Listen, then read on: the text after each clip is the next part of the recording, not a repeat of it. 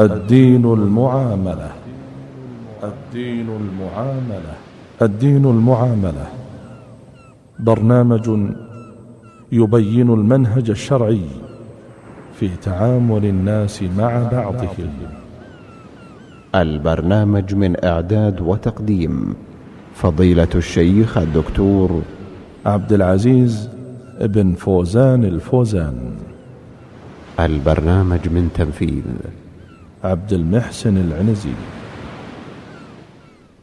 بسم الله الرحمن الرحيم. الحمد لله رب العالمين والصلاة والسلام على عبده ورسوله نبينا محمد وعلى آله وصحبه أجمعين. مستمعي الكرام سلام الله عليكم ورحمته وبركاته. تحدثت في الحلقة الماضية عن بعض الأحاديث الواردة في فضل حسن الخلق من قول النبي صلى الله عليه وسلم وفعله. ولم يكن عليه الصلاة والسلام يفتأ يدعو الناس إلى حسن الخلق والإحسان إلى الخلق ونفعهم وإدخال السرور عليهم. فذلك هو هجراه وديدنه في مناسبات كثيرة. ولنستمع إلى هذا الحديث العجيب من لسان عبد الله بن سلام رضي الله عنه وأرضاه وهو يحكي حاله حين قدم النبي صلى الله عليه وسلم المدينة وكان عبد الله بن سلام حينها أكبر أحبار اليهود ولم يكن أسلم يومئذ. يقول رضي الله عنه لما قدم النبي صلى الله عليه وسلم المدينة انجفل الناس قبله وقيل قد قدم رسول الله صلى الله عليه وسلم. قد قدم رسول الله قد قدم رسول الله صلى الله عليه وسلم ثلاثا. فجئت في الناس لأنظر.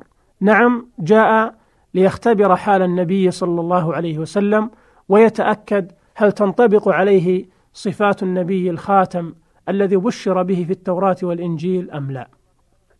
يقول رضي الله عنه فلما تبينت وجهه عرفت أن وجهه ليس بوجه كذاب. الله أكبر. فوجهه عليه الصلاة والسلام ينطق بالصدق والإخلاص والأمانة وبالحب والنصح للناس. يقول فكان أول شيء سمعته تكلم به أن قال يا أيها الناس أفشوا السلام وأطعموا الطعام وصلوا الأرحام وصلوا بالليل والناس نيام تدخل الجنة بسلام. والحديث رواه الترمذي وابن ماجه وأحمد والدارمي والبيهقي والطبراني وصححه الحاكم وقال الترمذي حسن صحيح وصححه الألباني أيضا. فمن أول يوم قدم فيه المدينة صلى الله عليه وسلم وهو يدعو الناس إلى إفشاء السلام وإطعام الطعام وصلة الأرحام وكلها داخلة في حسن الخلق وقد أمر بها قبل الأمر بصلاة الليل ليبين أن حسن الخلق أهم وأن أجر صاحبه أوفى وأتم لأن نفعه متعد إلى الغير وفيه من المصالح الدينية والدنيوية ما يفوق الحصر وأما صلاة الليل فإنها على عظم شأنها مقصور نفعها على صاحبها. أيها الأحبة تأملوا هذا الموقف والأهل المدينة ينتظرون النبي صلى الله عليه وسلم بفارغ الصبر. فلما أطل عليهم بطلعته البهية أحاطوا به من يمينه وشماله ومن أمامه وخلفه. وكلهم آذان صاغية وقلوب واعية يريدون أن يستمعوا لما يوجه به النبي صلى الله عليه وسلم أول قدومه إلى هذه المدينة المباركة. إنهم يريدون أن يعوا عنه البيان الأول البيان رقم واحد في تأسيس الدولة الإسلامية.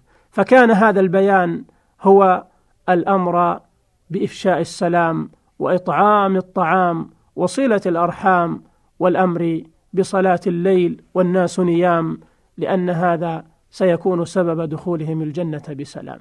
فيا سبحان الله أول ما أمرهم به هو حسن الخلق والإحسان إلى الخلق وهذا هو البيان رقم واحد في إقامة الدولة الإسلامية. ولهذا لما سئل النبي صلى الله عليه وسلم أي الإسلام خير؟ قال تطعم الطعام وتقرأ السلام على من عرفت ومن لم تعرف. والحديث في الصحيحين. وفي السؤال حذف تقديره أي خصال الإسلام خير؟ أو أي أهل الإسلام خير؟ فماذا كان الجواب؟ إنه لم يقل خيرهم أكثرهم صلاة بالليل أو صياما بالنهار أو قراءة قرآن على أهمية ذلك كله وعظم شأنه وكثرة الأجور المرتبة عليه. وإنما بين أفضل بين أن أفضل أهل الإسلام وأعظم خصال الإسلام شأنا وأكثرها أجرا هو حسن الخلق وأن أفضل أهل الإسلام هو أحسنهم خلقا وأنفعهم لعباد الله قولا وفعلا. وعبر عن الفعل بإطعام الطعام وعن القول بإفشاء السلام لكل أحد من عرفنا منهم ومن لم نعرف. ومما يؤكد لكم ما سبق ويدلكم على عظم مكانة حسن الخلق قوله صلى الله عليه وسلم في الحديث الصحيح إن المؤمن ليدرك بحسن خلقه درجة الصائم القائم. وفي رواية للإمام أحمد إن المؤمن ليدرك بحسن خلقه درجة الصوام القوام. والحديث رواه أبو داود ومالك وأحمد وأبو يعلى والطبراني وابن حبان والحاكم وصححه. فالخلق الحسن يبلغ بصاحبه من الأجر ورفعة المنزلة درجة الصائم الذي لا يفطر والقائم الذي لا يفتر فيا له من فضل كبير وعطاء وفير ينال بعمل يسير والموفق من وفقه الله والمحروم من حرمه الله. فنسأل الله تعالى أن يجعلنا من الموفقين المباركين. وبين صلى الله عليه وسلم في حديث آخر أن أثقل ما يوضع في ميزان العبد المؤمن يوم القيامة هو حسن الخلق إذا صاحبته النية الصالحة والقصد الحسن والتقرب إلى الله. فعن أبي الدرداء رضي الله عنه أن النبي صلى الله عليه وسلم قال ما من شيء أثقل في ميزان العبد المؤمن يوم القيامة من خلق حسن وإن الله يبغض الفاحش البذيء. فأعظم طاعة وعبادة يثقل بها ميزان العبد المؤمن يوم القيامة هي حسن الخلق وإن الله يبغض يبغض الفاحش البذيء. والحديث رواه أبو داود والترمذي وأحمد والبيهقي في السنن الكبرى وقال الترمذي حسن صحيح. ومما يدل على فضل حسن الخلق أن الله تعالى كريم يحب الكرماء جواد يحب الجودة رحيم يحب الرحماء عفو يحب أهل العفو بر يحب أهل البر عدل يحب أهل العدل محسن يحب المحسنين طيب يحب الطيبين جميل يحب الجمال وهو سبحانه صاحب الجلال والكمال وله الأسماء الحسنى والصفات العلى ولهذا فلا غرو أن يحب أهل الصفات العالية والأخلاق الكريمة السامية. فعن أبي سهل فعن سهل بن سعد الساعدي رضي الله عنه أن أنه سمع النبي صلى الله عليه وسلم يقول إن الله كريم يحب الكرم ويحب معالي الأخلاق ويكره سفسافها. والحديث رواه الطبراني في المعجم الكبير والبيهقي في السنن الكبرى والحاكم وقال هذا حديث صحيح الإسنادين جميعا.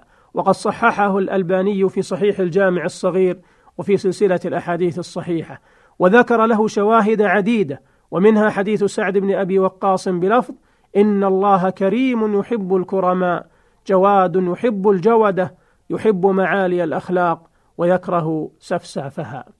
ومن وفق لحسن الخلق فقد رزق خيرا عظيما وأكرم بنعمة لا تعدلها كنوز الدنيا بأسرها.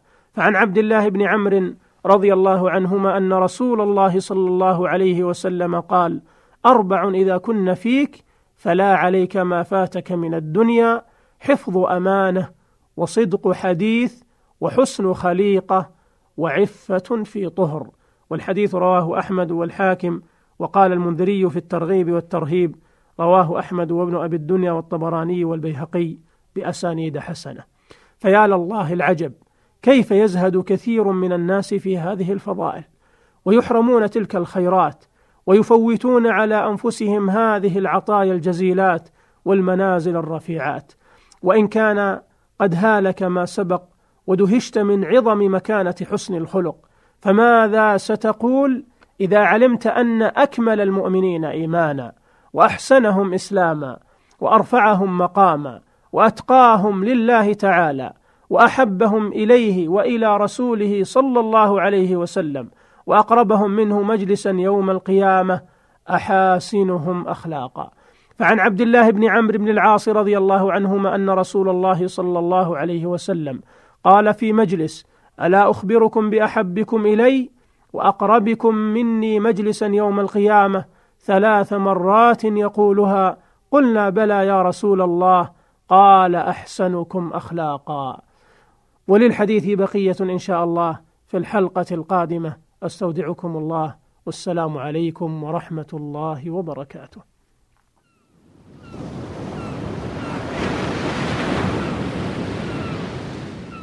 الدين المعاملة. الدين المعاملة. الدين المعاملة. برنامج يبين المنهج الشرعي. في تعامل الناس مع بعضهم.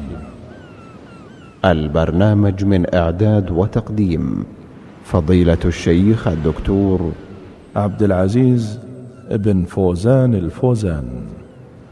البرنامج من تنفيذ عبد المحسن العنزي.